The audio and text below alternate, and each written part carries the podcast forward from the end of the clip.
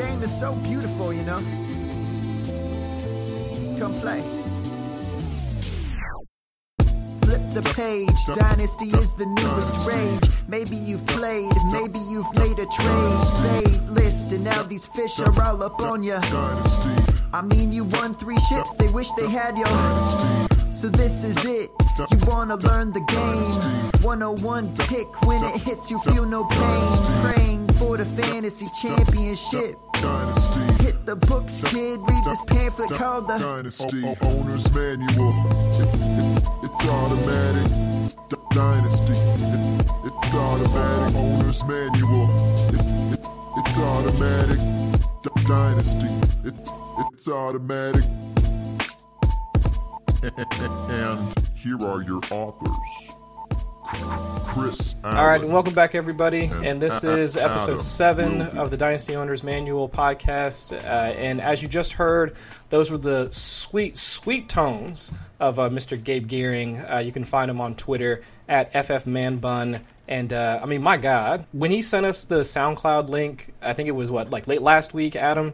And I heard just the, right. the first take of it. It was almost something that was a track that I almost wanted to extend another like couple minutes and just ride my car listening to it because I thought he did such an excellent job. So if any of you guys get a chance or you ever need work in terms of you know putting together songs for your own podcast or hell just listen to him you know spit some bars for a little bit. I mean that that guy can flow for you know no doubt about it. So we definitely appreciate that. But let's get into you know, what we got uh, our illustrious guests in here to talk about tonight. So we're here with Addison Hayes. He is the creator of FFstatistics.com, and for as long as you know, I've been following Addison, or like I've seen some of his work. Actually, it was quite funny. I've seen your work, Addison, retweeted across my timeline so much that I didn't even know I wasn't following you until about a week and a half ago. And I was like, oh, well, shit, I thought I was already following him. So this is awkward because between Right. you and like some of the other folks that are just deep diving into metrics and statistics and doing a lot of work in analytics, I'm actually I'm really I'm really eager to get into tonight's conversation. So before we start to nerd out and whatnot, let's talk about the website just real quick. So ffstatistics.com, everybody go check that out when you get a chance. What was your I guess your impetus for putting together the website? Right. Yeah. So first of all, thanks for having me on tonight, guys. I'm actually really excited for this podcast. I know we've been talking a lot behind the scenes and stuff, and for like the past week or how long, and I've just been really excited for tonight to happen. so thanks for Oh, having yeah. me on. But yeah, so uh, basically, I think I've told this story uh, when it first released. I went on a podcast or two, Dynasty Dads and other podcasts like that, and uh, uh, I told the story about how the site was created and everything like that. So basically, going back to last summer, I I started collecting all this data when I was writing for Dynasty Football Factory, and I didn't like that when I would research players. Uh, I did an article last year on uh, Michael Thomas and uh, Corey Davis, and I didn't like that when I had to research other players like them to try and predict how they would do. That I had to go to like three different sites to try and find different data that I was looking for, blah blah blah. And so I just wound up keeping it uh, in case if I needed anything like to look back on or whatnot later in the future. And then over time, I, it kind of got to become this giant database of just all these players, and I, then I just kept adding to it and adding to it. And so I eventually, I was I was researching ways to try and get this out into the community because I wanted everybody else to have a chance to see all the data that I have collected. It's nothing different than what you would find on on Pro Football Reference or anything like that, but it's just all in one centralized location uh, that I think made it very convenient for a lot of people who did a lot of research and stuff like I did. Um, so I'm a uh, college student at Penn State, and I took a class that talked about doing uh, Shiny apps through R. It's a statistical software program, and the final project uh, was creating a Shiny app to be launched online uh, and everything like that. So I grabbed two other guys that were in the class. Both of them were also uh, very avid fantasy football players and everything like that. So you know, we had a lot of fun talking about their leagues and our leagues and my leagues and whatnot, and creating this whole entire thing. And they were all for it because I already had all this data. We just had to code it, and they were just like, "Yeah, sweet, easy A," and I was like, "Yeah, easy A." Plus, I get this website. So that's actually how the website started. Was that it started as a school project? I got an A for it, and now it's you know the new thing in the community, I guess, uh, for the people that know about it. So that's kind of that's basically how it started, and I've just continued to add to it uh, since launch back in February. Uh, and you know, it's a big part of my life. I love working on it. Oh, that's amazing, man! That's an amazing story, and uh, I've uh, so and we'll get into we might tangentially get into my background later, but I've been kind of interested in learning and getting into R. Um, I'm sure that uh, you you know of or you've talked to Josh Hermsmeyer. I know he's a big pusher. Yes. Of, uh, of using yep. R to put together some of his apps. So if any of you guys uh, have a chance, uh, I know he's a big proponent of it. Hashtag never Julio.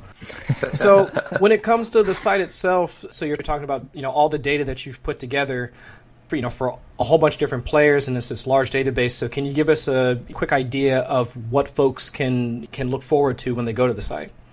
Right. So it's broken down into right now two different applications. The first one is the player data uh, tab on the website, and basically everything that you can find there is a bunch of stuff for individualized statistics for uh, players since 2010. Um, weekly data like weekly fantasy game logs, uh, consistency data based on some of the consistency work I did for Rotoballer, looking at my stats like core uh, and CV and everything like that. And you can read about you know what those are and how you can interpret them uh, on the website. Uh, there's also yearly data, so yearly ranks for every single player. Uh, I just recently put up redraft ADP, and you can compare that to how they finished uh, in that year, that whatever their ADP was uh, the Z score analysis, which I believe we'll be getting into later. So I'll tease that for now. and so that's the player data tab. And then the other one is the database. And basically that's, you know, all of these, all of this database and all of these stats and everything for all of these players back to 2000 offensive and defensive stats. Uh, and it's not just like, you know, how many yards and touchdowns and, uh, passes attempted, completed, receptions, blah, blah, blah. It's like, it's almost every single stat that you can basically think of. I have uh, red zone data. I have uh, for you know red zone data inside the twenty, inside the ten, inside the five for running backs. Uh, I have market shares for basically every single countable stat. Uh, you know, I have a lot more than just the fantasy points and points per game and position rank. I have points per touch, uh, you know, points per target, everything like that. Uh, so it's a really expansive database that you can you know browse through and filter and download into Excel yourself uh, if you wanted to play around with it even more. And I know a, a lot of people, especially like a guy like Peter Howard, uh, has really loved that feature to be able to download it and uh, you know have the database for yourself in Excel and do what you want with. Uh, so that's basically the two things that you're going to see on the site. So Addison, let's uh, nerd out a little bit into the site. I'm obsessed with uh, production consistency chart. I noticed since about 2010, Cam Newton came into the league. He's been a top 12 QB 59% of the weeks. Uh, Russell Wilson, of course, came in in 2012, has been a top 12 QB 53% of his weeks since entering the league. How do you use these consistency charts in your player evaluation? Basically, this first of all, I'd like to shout this out. This was uh, Ryan McDowell's idea. Uh, he gave me the idea after I launched to uh, put something up like this with the total number of weeks and then the percentage number of weeks. Nice. Um, and so this graph, you can also filter it by year. Uh, so if you want to see, you know, how players have done recently versus their entire career since 2010, you can do so. Um, and so, you know, when I play around with this and see, I love finding players uh, that like are are really really heavily one way and how that they and how they finish on a weekly basis, uh, or really heavily, you know, another way. And so, you know, I was playing with around with it a little bit today, and I actually found uh, a player uh, like Larry Fitzgerald, who is basically since 2015 has basically been even across the board in the percentages of weeks that he's finished as a top 12, as a 13 through 24, uh, outside the top 24 and then outside the top 36.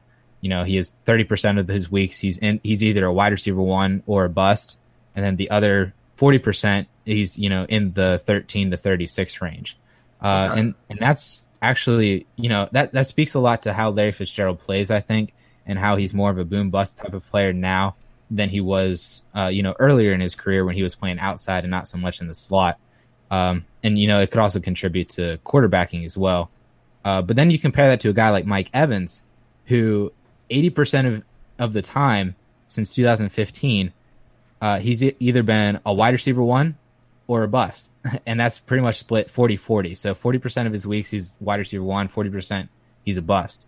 And then, you know, the other uh, 17% is kind of in the middle there. So that, I mean, that's just like really interesting to me that you don't think of Mike Evans like that. He's a top five dynasty asset, but you don't think of him as this guy who's either going to get you 25 points or five, you know? Uh, Absolutely, so and that's just really crucial. interesting. Yeah, yeah, exactly. That is so crucial And, uh, roster construction, which we'll get into later. Matching your floors with your ceilings, uh, that's massive if you're looking to win a championship. So, what we want to do next is just get into some practical application with what you could do on the site and how you could use it to help your team.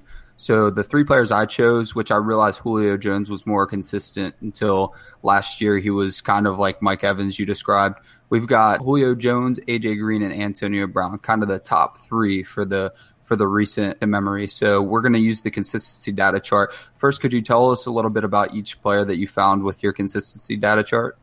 Yeah, yeah. So you know, just looking straight at the graph, you'll you notice you know a lot. All three of these players are kind of similar uh, across the board. Uh, what's actually interesting is that Antonio Brown has had the highest percentage of bust games than the other two, which you might not think of uh, with a guy like Julio Jones, who seemed more boom busty than Antonio Brown. Interesting. Um, but Julio has also had the highest percentage of wide receiver one finishes.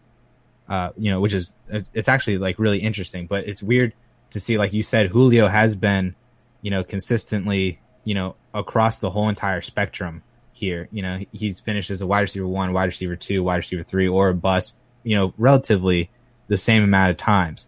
Uh, a guy like Antonio Brown, however, you know, over 50% of his weeks, he's a top 24 asset, which is why arguably he's, you know, the wide receiver one in redraft and a top three in dynasty, everything like that. And he busts 30% of the time, uh, you know, which might just have some big Ben factors or whatever. Uh, but then you look at a guy like AJ Green, who is also, you know, pretty, pretty consistent across the board. 33% of his weeks are a wide receiver one, and then 25% of his weeks he's a bust, and then another 28% of his weeks he's a wide receiver two. Uh, so that just shows me right there when you compare the three of them that AJ Green should be up in this category of players when you can when you're looking at guys like Antonio Brown and Julio Jones, but he's never been respected as such. And I'm a huge AJ Green fan, and maybe this is just some bias coming out of me right now, but um. Oh no, I live know, in Ohio. It's all right. I'm an AJ Green fan myself. There we go. So yeah, so you know, AJ Green has never gotten the respect that he should have. Maybe it's because of injury or everything like that. But or Andy Dalton. or Andy Dalton, that's another one too. but you know, I just saw Ryan McDowell just posted uh, the top twenty-four uh, ADP for May, and AJ Green is barely in the second round. Like he's outside the top twenty in ADP right now. I grabbed And- him in the third in a super flex league, actually. Julio in the second and uh, AJ at the end of the third. That's insane. Yeah, that's abso- that's insane. Absolutely. Yeah, and people are all like, "Yo, he's gonna die, whatnot." You know, he's turning thirty, everything like that, and you know, nothing to me has suggested that. And even with his history with Andy Dalton, um, you know, he's still fifty percent of his weeks, over fifty percent, nearly sixty. Uh, he's been a top twenty-four wide receiver uh, on a weekly basis, and he has the lowest bust rate of these three wide receivers. And so, you know, I, I just think AJ Green is underrated and doesn't get enough respect. Uh, and this graph actually really shows that uh, and paints a nice picture for it when you're looking at it. Absolutely. And um, just a quick AJ Green plug. I really wish I could remember who put this out, but uh, they listed a few hamstring players last year. So Mariota, AJ Green struggled with the hamstring, Corey Davis, to name a few, as buy lows because uh, if you've had a pulled hamstring, which I have, you know you you might be able to play football at the time, but you're not playing full speed at the time. So AJ Green and Corey Davis are are huge buy lows right now because the production that they had last season. And you saw Corey Davis come on a little bit last year, especially towards the end, uh, because he was healing from that torn hamstring. So just a quick little plug on something you might want to look into. Um, but we're actually going to use Mike Evans here because you listed Mike Evans as kind of an up or down guy, and we're going to put Mike Evans against AJ Green since we just listed AJ Green as a a very fairly consistent top 24 asset. So when you have Mike Evans as your wide receiver one and you're looking for that wide receiver two and wide receiver three, what kind of guys are you putting into consideration as opposed to if you have Antonio Brown um, looking into your wide receiver two and wide receiver three? Right. Yeah. Uh, and that, you know, that's a, that's a fantastic question because I think it's two completely separate approaches with, you know, how you need to structure your lineup so that you're not, you know, you have the, the boom weeks, but you're not killing yourself if one of these players, uh, decides to put up a goose egg for you. Uh, you know, more times than not, uh, we've said that Mike Evans is going to have more bust weeks than AJ Green. Uh, so that's telling me right there that you're going to need a, a, way more consistent wide receiver two to be able to uh, mitigate those bust weeks that Mike Evans puts up. Uh, I'm I'm thinking of guys like you're not going to be able to get them, but uh, you know like a Michael Thomas wide receiver two. For you sure. Know, if, right. if, you if you're especially for redrafts, if you get him at the corner, you know at the at the end of the first, early the second, somebody like that. Um, I would have said Jarvis Landry, Miami Jarvis Landry. I'm not sure how Absolutely. days are going to do.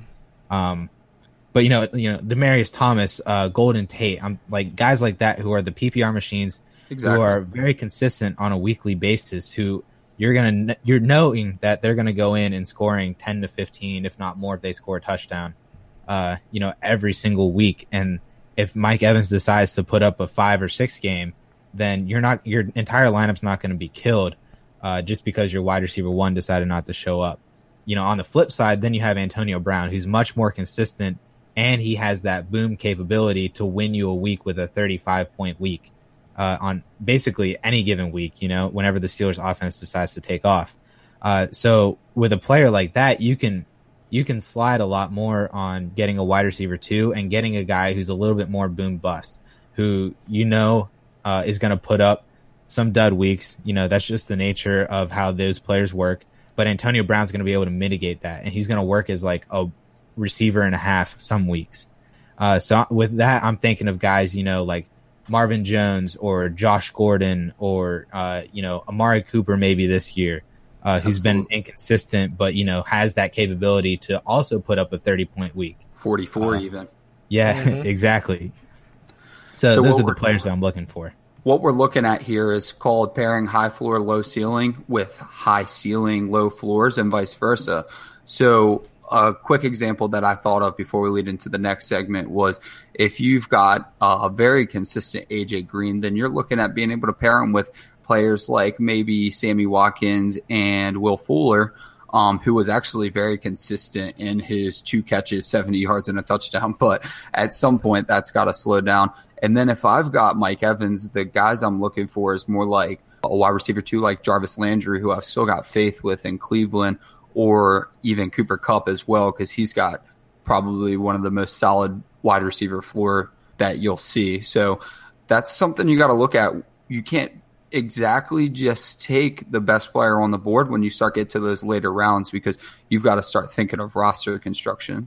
And I think that's an important conversation, or at least an important tip for I think a lot of both uh, dynasty owners, and now since it's the like the quote unquote off season, uh, you know, folks getting into best ball leagues, redraft is a lot of websites now putting out mock drafts, uh, looking at pairing wide receivers or looking at your full roster, like once you've completed your draft, is something that a lot of a lot of drafters and a lot of owners are going to have to take into consideration. So, looking at that and looking at those metrics, I think is very important. Uh, you know, when it comes to looking at uh, roster construction. So now, Addison, I've got a quick question for you, man. So, why do you do you hate your mentions? I know that I mean, and especially I know you're a Pitt guy, but I'm looking at you know I'm list I've listened to your Christian McCaffrey breakdown over on ffstatistics.com, and at the two minute uh, 33 second mark, I'm hearing you say that you think that uh, Christian McCaffrey is better than Le'Veon Bell. Is that what I'm hearing? Am I hearing that correctly? Time stamped it. That's impressive. I like it. I like it. I, I mean, I had I, mean, I, had to make sure that my, my facts were in order before I brought this before you because you're a Pitt guy, but yet you're right. telling me that Christian McCaffrey is better than Le'Veon Bell. I mean, please, please explain. I don't think I said he's better than Le'Veon. I think I said I put him up in that echelon of tier should Christian McCaffrey see the volume that I projected that he would. Oh, and then okay, of course okay. the the Panthers went and signed uh, C.J. Anderson. You know, three days after I put that video out. Of course. well, yeah, of course. You know, yeah. yeah, ruining everything. But no, that's that was all I was going for. Christian McCaffrey. Uh, if you go and watch the video, I had him statted out for 200 and I believe 20 something attempts uh, on top of the 70 to 80 receptions that you know he's probably going to see like he did last year again in 2018. Uh, putting him in that 300 touch area, uh, and I had him statted out, uh, and he would have finished as the RB four uh, in 2017 with the stats that I had him projected for in 2018. Um, I don't think he quite hits that now with CJ Anderson there uh, taking some of those carries, but that was still. I only gave Christian McCaffrey, I believe, 50%, if if not even 50% of Jonathan Stewart's carries last year. So that split could be a lot more even this year uh, between McCaffrey and CJ Anderson than what it was last year between McCaffrey and Jonathan Stewart. Um, elevating, you know, uh, Christian McCaffrey's ceiling as well. Uh, so, so I think he's he's just as solid uh, of a of an RB one as a lot of the other guys at the back end of the of the RB one list. You know, like Leonard Fournette or if Kareem Hunt takes a little bit of a dip or whatnot, everything mm-hmm. like that. You know, all those guys that you can throw in that Melvin tier. Gordon. Right, right, exactly. And uh, so I just thought that you know if he gets that volume, he is a very when I when I watched him in college and I watched his tape, I comped him to Le'Veon Bell with just the way that he moves and the way that he's able to avoid uh, tacklers and you know never take that big hit and always falls forward for that extra two yards just using his body length and uh, the way that he moved in the backfield uh, whenever he got the ball to run in between the tackles and his route running, everything like that. He has that Le'Veon Bell ability uh, that a lot of people saw in Joe Mixon. I saw in Christian McCaffrey. And if the Panthers ever give him that volume, I definitely do believe that he could be, you know, what Le'Veon Bell is doing right now. All right, so I'll I'll retract my hot take then, and uh, you know I'll I'll let you pass with that. But uh, when you did make the comparison, or when you kind of when you placed him, you know, at least in that same tier as Le'Veon. So that was based off of at least uh, the metric that you've been using, or what I've been seeing on your website, uh, called the Z mm-hmm. score. And I think with Christian McCaffrey, you had him at like was it 1.8 Z score somewhere somewhere in that area. I thought I you had for Christian. So. Yep. Right.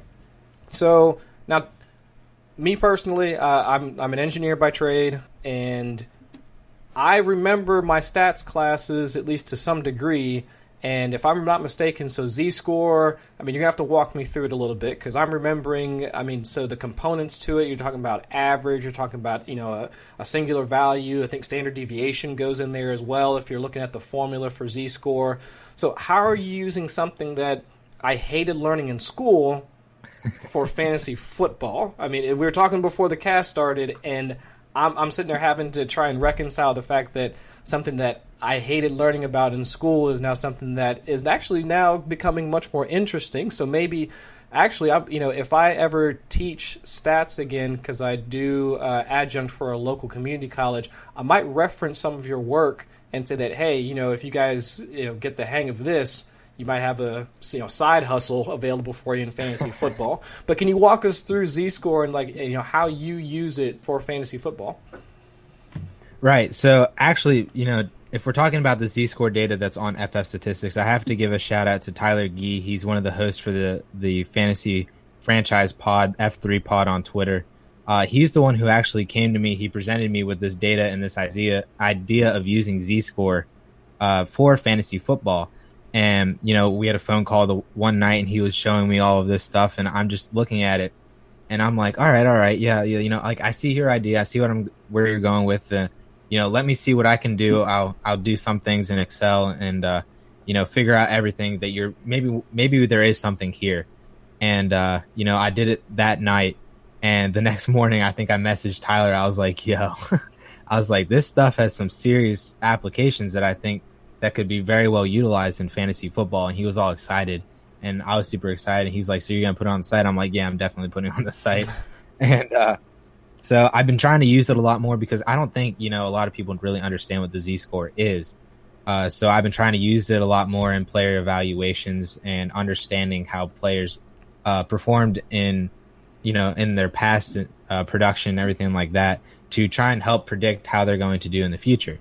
And so basically, what the Z score is is when you look at a sample a data set, uh, you find the average of it, right, which is pretty easy, and then uh, you get the standard deviation. And all the z score is is it tells you how many standard deviations away from the average that one point is, right? So you brought up Christian McCaffrey was a 1.8, so he's 1.8 standard deviations higher than the average running back was in 2017.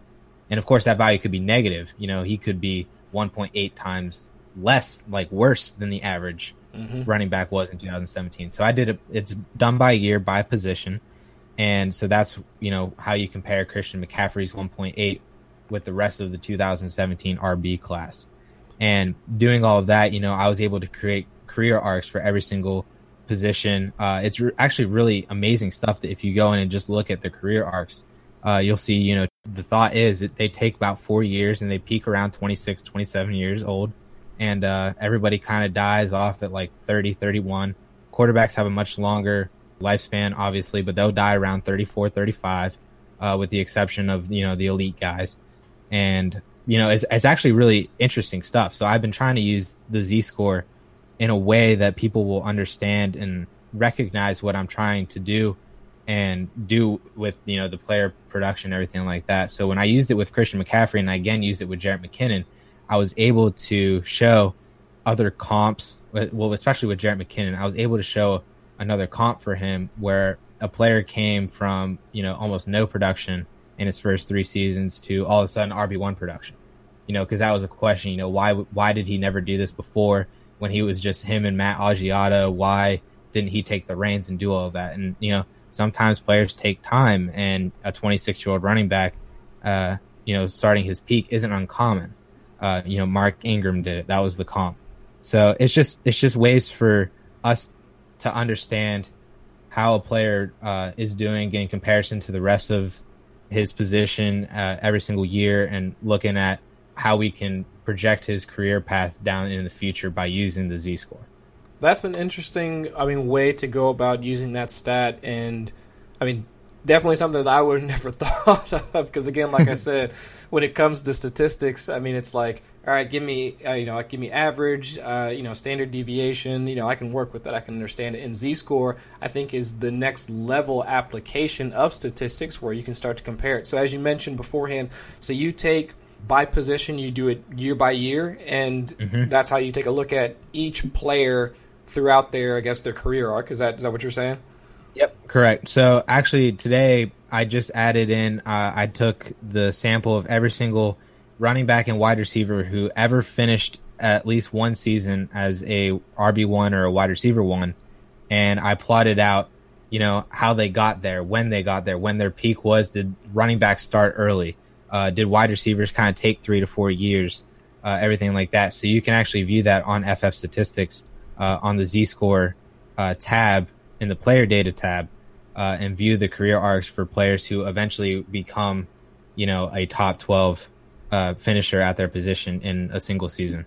Very interesting. So, just uh, off the top of my head, off the cuff, who is like your best and worst graded players that you can think of? Man, you mean like worst graded like ever? You you know that's that's also just based on how they perform in season, right? So right. you could I could cheat and I could say the worst graded quarterback I've ever graded was the backup for Seattle who played one game. or or uh, you know, I could cheat and say um, a guy like Nathan Peterman was the worst uh, oh, quarterback. I've ever graded. Oh, that Chargers game was probably not. That probably didn't help his help his story all that much. Yeah, yeah, exactly. But you know, if we're talking about the best on uh, the best of the best, I remember actually tweeting this out was uh, Antonio Brown. If you look at Antonio Brown's Z score, it is absolutely insane what he has been able to do, and he's been at the top of his game and basically the top of the Z score list for four years now, and even you know five years ago when he was 25, uh, you know he was still in that upper echelon at a two and a half Z score, which usually you know anything above two is great uh, right. Uh, anything above three, you know, is absolutely like insane. Mm-hmm. And um, I believe DeAndre Hopkins was like a 3.3 last year. Wow. Oh my goodness. Todd, Todd Gurley, you know, was up there as well. He might have been over a four actually. Uh, but guys like that, Gronk, uh, you know, in his dominant, dominant years, are absolutely insane. Anything And- on DJ from his 20 touchdown season? I just wonder if Gurley was over four. I wonder DJ what DJ pulled up. DJ was over four. He actually has the highest graded Z score for a 25 year old since 2000. That's That what I'm makes sense. talking about. That absolutely makes sense. Right. Yeah. So it, it's absolutely insane what some of these players have been able to do. Um, and it it shows you even more too because we're talking standard deviations here. It shows you, you know, when when a player is that high, you know how much of an effect and a difference maker that they were, you know, on that season for any owner who had him, right? Because you know, if you were the David Johnson owner, you went into every single week, you're like confident that you're going to come out here with a win. But if you were playing DJ in 2016, playing against him, you're like, I'll just log crap, off. you know, like Yeah, you just know, I might off. as well just call it just call it a week. Hope that none of your players use up one of their good weeks or whatever, you know, whatever juju that you're trying to do with your fantasy team, and uh, you're just like, you know, might as well just call it a day. I'll hope all my players just bust, and then next week they'll all come out on fire, or something like that, you know. hmm So yeah, it just, I, that's another application for Z score is just showing you know how how big of a monster some of these players actually were and how monstrous some of their seasons were. Right, because I know we'll take a look at. I mean, you can go to Pro Football Reference, and you know you could pull up Antonio Brown's you know yardage or yards per reception or any other stats, and or even like QB metrics, uh, adjusted yards per attempt, or any of those things to try and justify your bias or how much you appreciate you know how great some of those players are. But I think Z score I think kind of boils it down and allows you to quickly compare it across the entire positional list in a way that's just just you know simple number right there how much greater they are versus the rest of the folks that are doing you know s- similar jobs to them. So highly recommend folks going and taking a look at that uh, so kind of uh, reversing uh, or going back a little bit to what we were talking about earlier in terms of roster construction. When it comes to you know we were talking about wide receiver pairings you know if we were talking about like pairing uh, you know will fuller and antonio brown or with julio jones or whomever i mean how do you value consistency? Because i know that's something of a hot topic when it comes to dynasty owners. Like we're looking if we're looking at owning these players year over year and acquiring them for long periods of time how do you value consistency versus some of those players that will give you you know some of those huge blow up weeks and then the next week you have to you know kind of bear you know you know kind of batten down the hatches when it comes to know, some of their floor weeks so how do you value those two things when it comes to those types of players Right, right. So first of all, when when I'm talking consistency here, when what I value, I'm looking at this on a weekly basis, like you said. Um, I know the big thing. When was that? Last season was the big thing was look how consistent T.Y. Hilton is on a yearly basis. This guy's an 1100, 1200 yard uh, receiver, you know, And it's just he's just so consistent on a yearly basis. Why is he so underrated? But then you look at his rank, and he's only been before 2016. He was only a wide receiver one once before, uh, and he was actually wide receiver 11 or 12 that year. Uh, so then he had that blow up wide receiver five year, and everybody loved him. Oh, this dude was so undervalued. Why did we not pay attention to this before? Um, so in that way, I kind of I kind of shy away from end of year finish because even that doesn't doesn't tell the full story. I like looking at it from a weekly basis.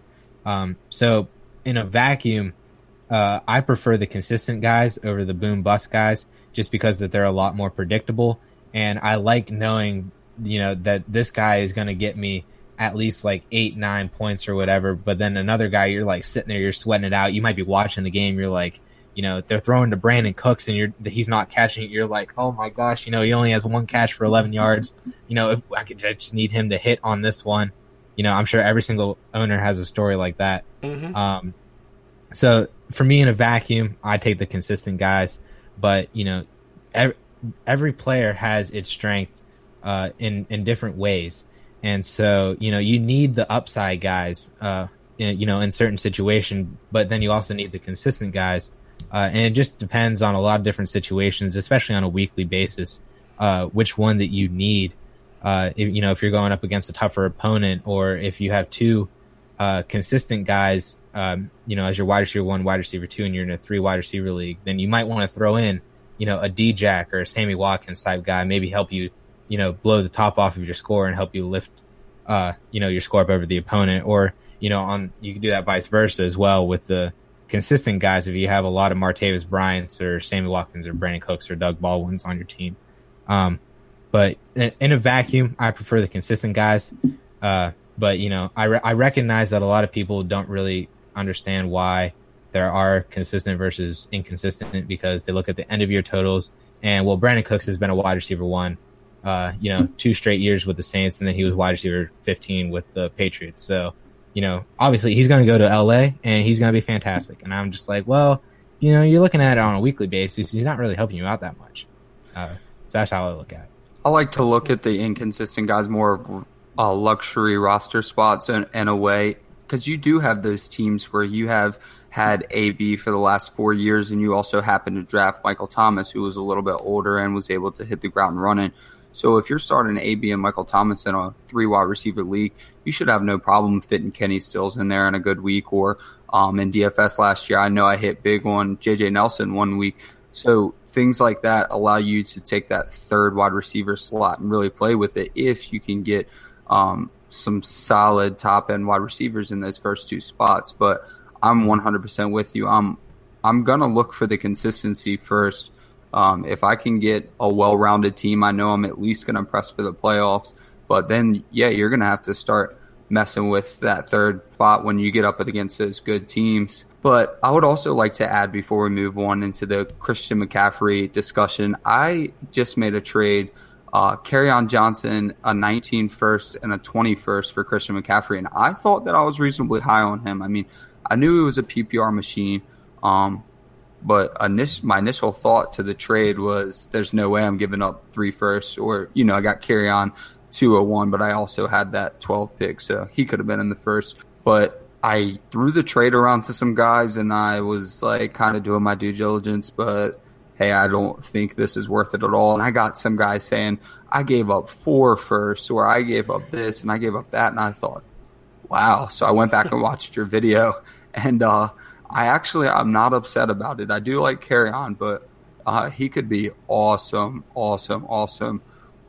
I'm not really worried about CJ Anderson either because yeah, CJ Anderson might get that work inside the five, um, but Cameron Artis Payne was going to get that anyways, or or somebody else. Um, mm-hmm.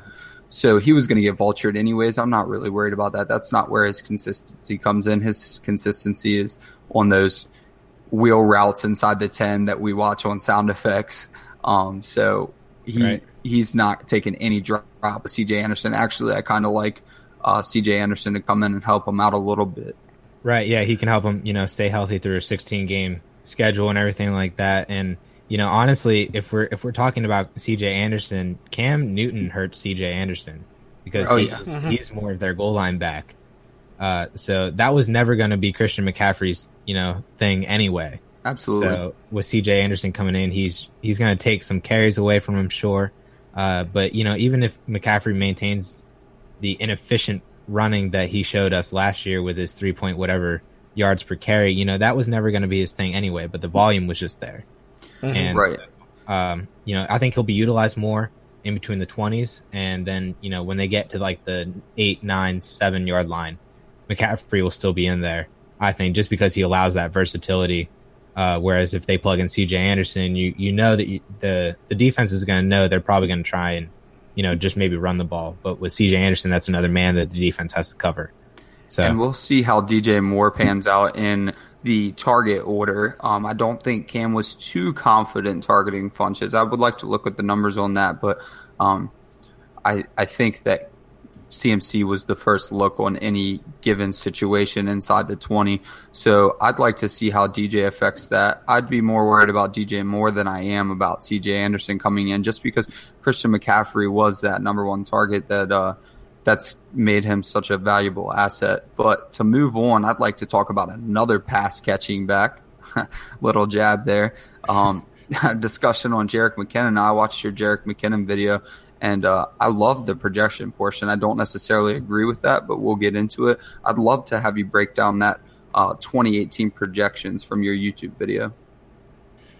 Right. Yeah. So, um, what's actually funny about this is I went back and looked at this uh, today, looked at my projections, everything.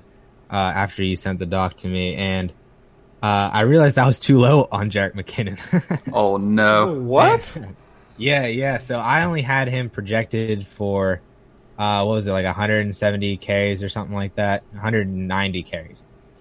And you know, I went back and I looked at it more, and you know, when I'm doing these projections, I'm looking at uh, you know, primarily market shares in a Kyle Shanahan offense, and some of the some of what Jerick McKinnon has done uh, comes into effect, but not so much when I'm talking volume.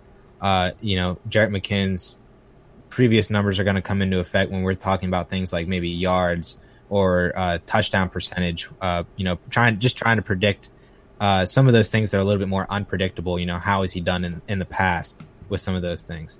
Uh, but in terms of volume, uh, I actually I, I restatted him out uh, and gave him 223 carries, which which wow. might sound absolutely insane, uh, but it, it's to if if you look at the numbers, okay, uh, in the past three seasons uh, with under Kyle Shanahan, two seasons with Devonta Freeman, one season with Carlos Hyde, uh, he Kyle Shanahan has given his uh, primary running back at least 55% uh, of the carries uh, for the team. And the highest was Devonta Freeman at 62.86. Uh, and so eh, I'm projecting that they're going to throw a little bit more this year than what they did last year, even though they split up the three, you know, the, all the pass attempts between the three quarterbacks and Jimmy Garoppolo at the end. Um, but if I'm projecting how that they're going to divvy up the carries, I'm projecting a, I believe, a 60% rushing attempt market share for Jerick McKinnon, which puts him at 223 carries. Um, he's still inefficient. I still have him at below four yards per carry. Uh, so he's not a thousand yard rusher. Uh, but you know, it's the it's also the work that he does uh, in the passing game, and you know, looking at how Kyle Shanahan divvies up his passing, uh, usually almost almost like twenty five percent goes to all of the running backs, you know, be, between however many running backs Kyle Shanahan utilizes. Uh, so I gave McKinnon 14% of that, uh, just based on how he's utilized Devonta Freeman and how he used, utilized Carlos Hyde last year, you know, and I think that's the biggest tale for Jerick McKinnon is how Carlos Hyde was utilized last year. And he's not known for being a pass catching running back, but Shanahan didn't care and he gave him 50 something uh, receptions. And so now we bring in Jerick McKinnon, who is a pass catching specialist. And now, you know, the potential is just through the roof. And John Lynch was talking him up uh, today or yesterday, whenever that was. And now everybody's like going crazy for Jerick McKinnon. I'm still cautioning it. I don't think he's top five, top six. Uh, but restatting him out, I had him. Uh, he would have been the PPR RB eight last year, uh, using my uh, projections that I have for him. So you know, I still think he's a, a on RB one. Uh, I don't think he hits the ceiling that a lot of people might think he does. Uh, you know, but I still I really do like him for 2018. Now, I'd like to start my rebuttal by letting everyone know you should never back yourself into a corner on any player. Uh, every player has their value, and you should never be in a position where you hate somebody. So I want to lead off with I don't hate Jerick McKinnon because every single player unless they're on the waiver wire for a good reason, can bring value to your team. My my problem with Jerick McKinnon, and I like him on tape, is he's had the opportunity to start a few times, and I really liked your point, Addison, about the fact that sometimes running backs do come out at 25, 26, 27, and I hear you on that. He came in young, um, 22, 23, 24. Now he's 25. Um, he's only had though a high of 159 rush yards. So we're talking roughly 60 more attempts. And uh, in our discussion, we found that you're a little lower on Matt Breida than me. I, I think he'll do a little something, but probably not too much. Now, the thing that does help me though is he did have 51 reception last year, and that was working with Latavius Murray, who they really did bring in to be a starter until Dalvin Cook fell. So yeah, it's uh, Latavius Murray, but they saw a lot in him, and they did envision a backfield where Latavius Murray was leading the charge. So good on him for getting 51 receptions, um, splitting carries with Latavius Murray. But the last point to my argument, I really just have a question. I want to know. Um, we talked a lot about what Jimmy GQ is going to do throwing the ball and what Shanahan's done in the past. Can you just tell me a little bit about what you consider when you bring just the player himself into projections? So, just talking Jerick McKinnon, what exactly are you looking at to make these uh, projections? Right. Yeah, and you know sometimes it's it's really hard to just look at the player himself when you're doing projections because there's so many other factors that go into this. But I do I do hear everything that you everything that you just said, and I understand all the concerns. You know, he's he's only ever had 159 carries before. He's never been efficient, blah blah blah like that. But you know, he's always been this pass catching guy. And when when you look at someone like that, it, it is really hard for, you to be confident in a player uh, you know, who's never had the volume before and has never been has never done well with the volume before, and not never even beat out Matt Asiata, right? Um, and so, you know, that's where I brought up why you know Mark Ingram was kind of the same way and kind of blossomed late. Uh, but look, when you're looking at just from the player standpoint, uh, you know, you you really just have to see, you know, are are they capable of you know the volume or whatever that you are maybe projecting them to receive uh, you know based on all the outside factors like Shanahan's offense and everything like that. Uh, and if they are and if you do believe that you know sometimes you have to look at their their BMI their height their weight you know uh, maybe what they did in college uh, everything like that you know. So when you look at a player like Jerick McKinnon uh, you know he, he has shown before that he you know has been able to take uh, you know, a decent amount of workload and everything like that. I'm not exactly sure on what his college stats uh, were or everything, but you know, he he was a SPARQ uh, freak, and he is the same size basically as Devonta Freeman, uh, you know, a former Kyle Shanahan running back.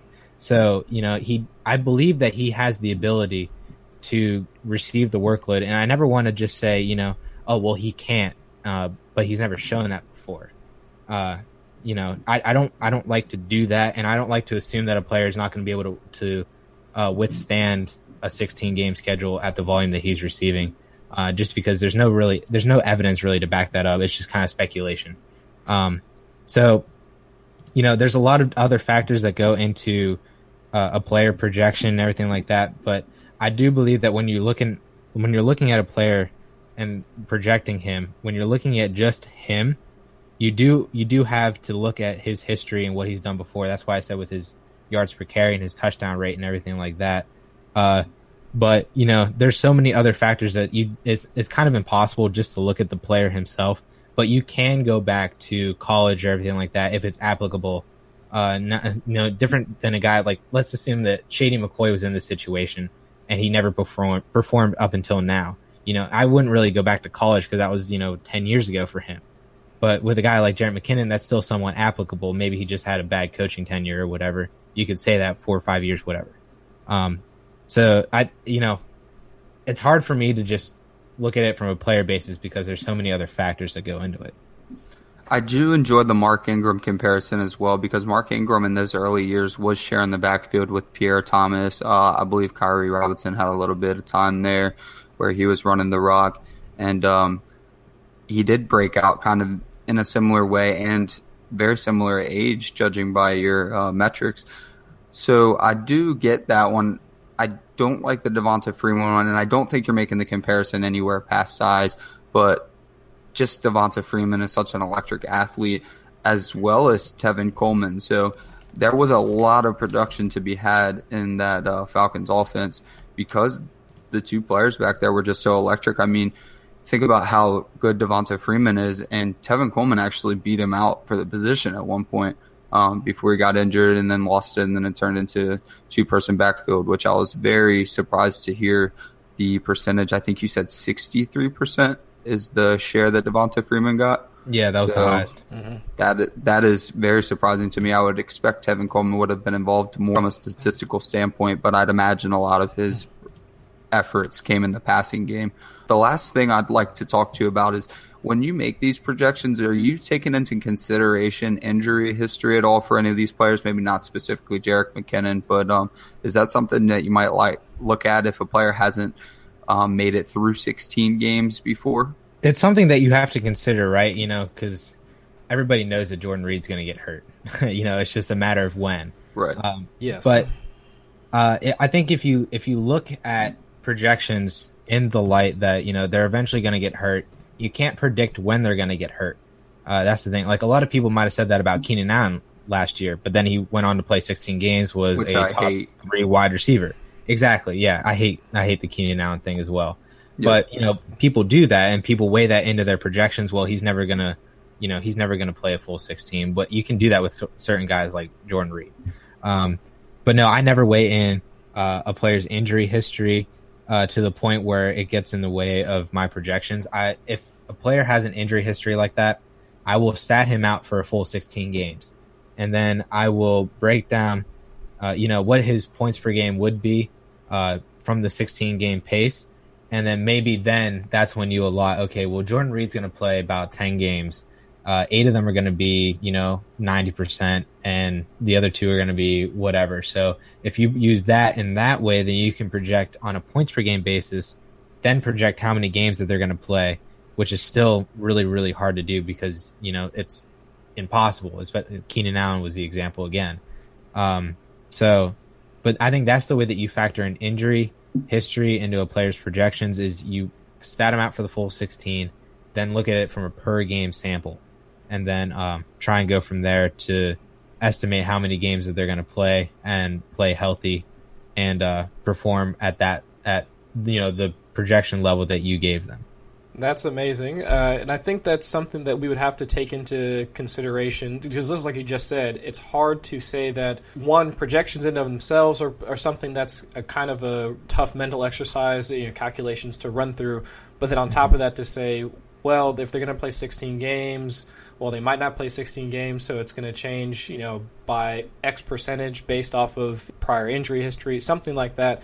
It's kind of a, I would say, it's kind of a hard target to hit uh, if you want to do, if you want to factor that in.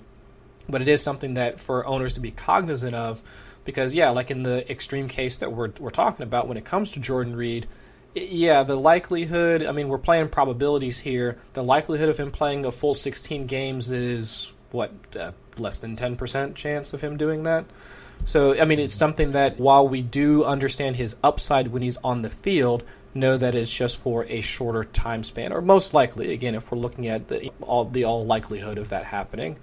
Uh, so, kind of wrapping up for tonight, uh, we've talked about some players that uh, you featured on your site. We've talked about uh, the Z score, you know, a metric that you've been using to kind of look at the players themselves, also on the site.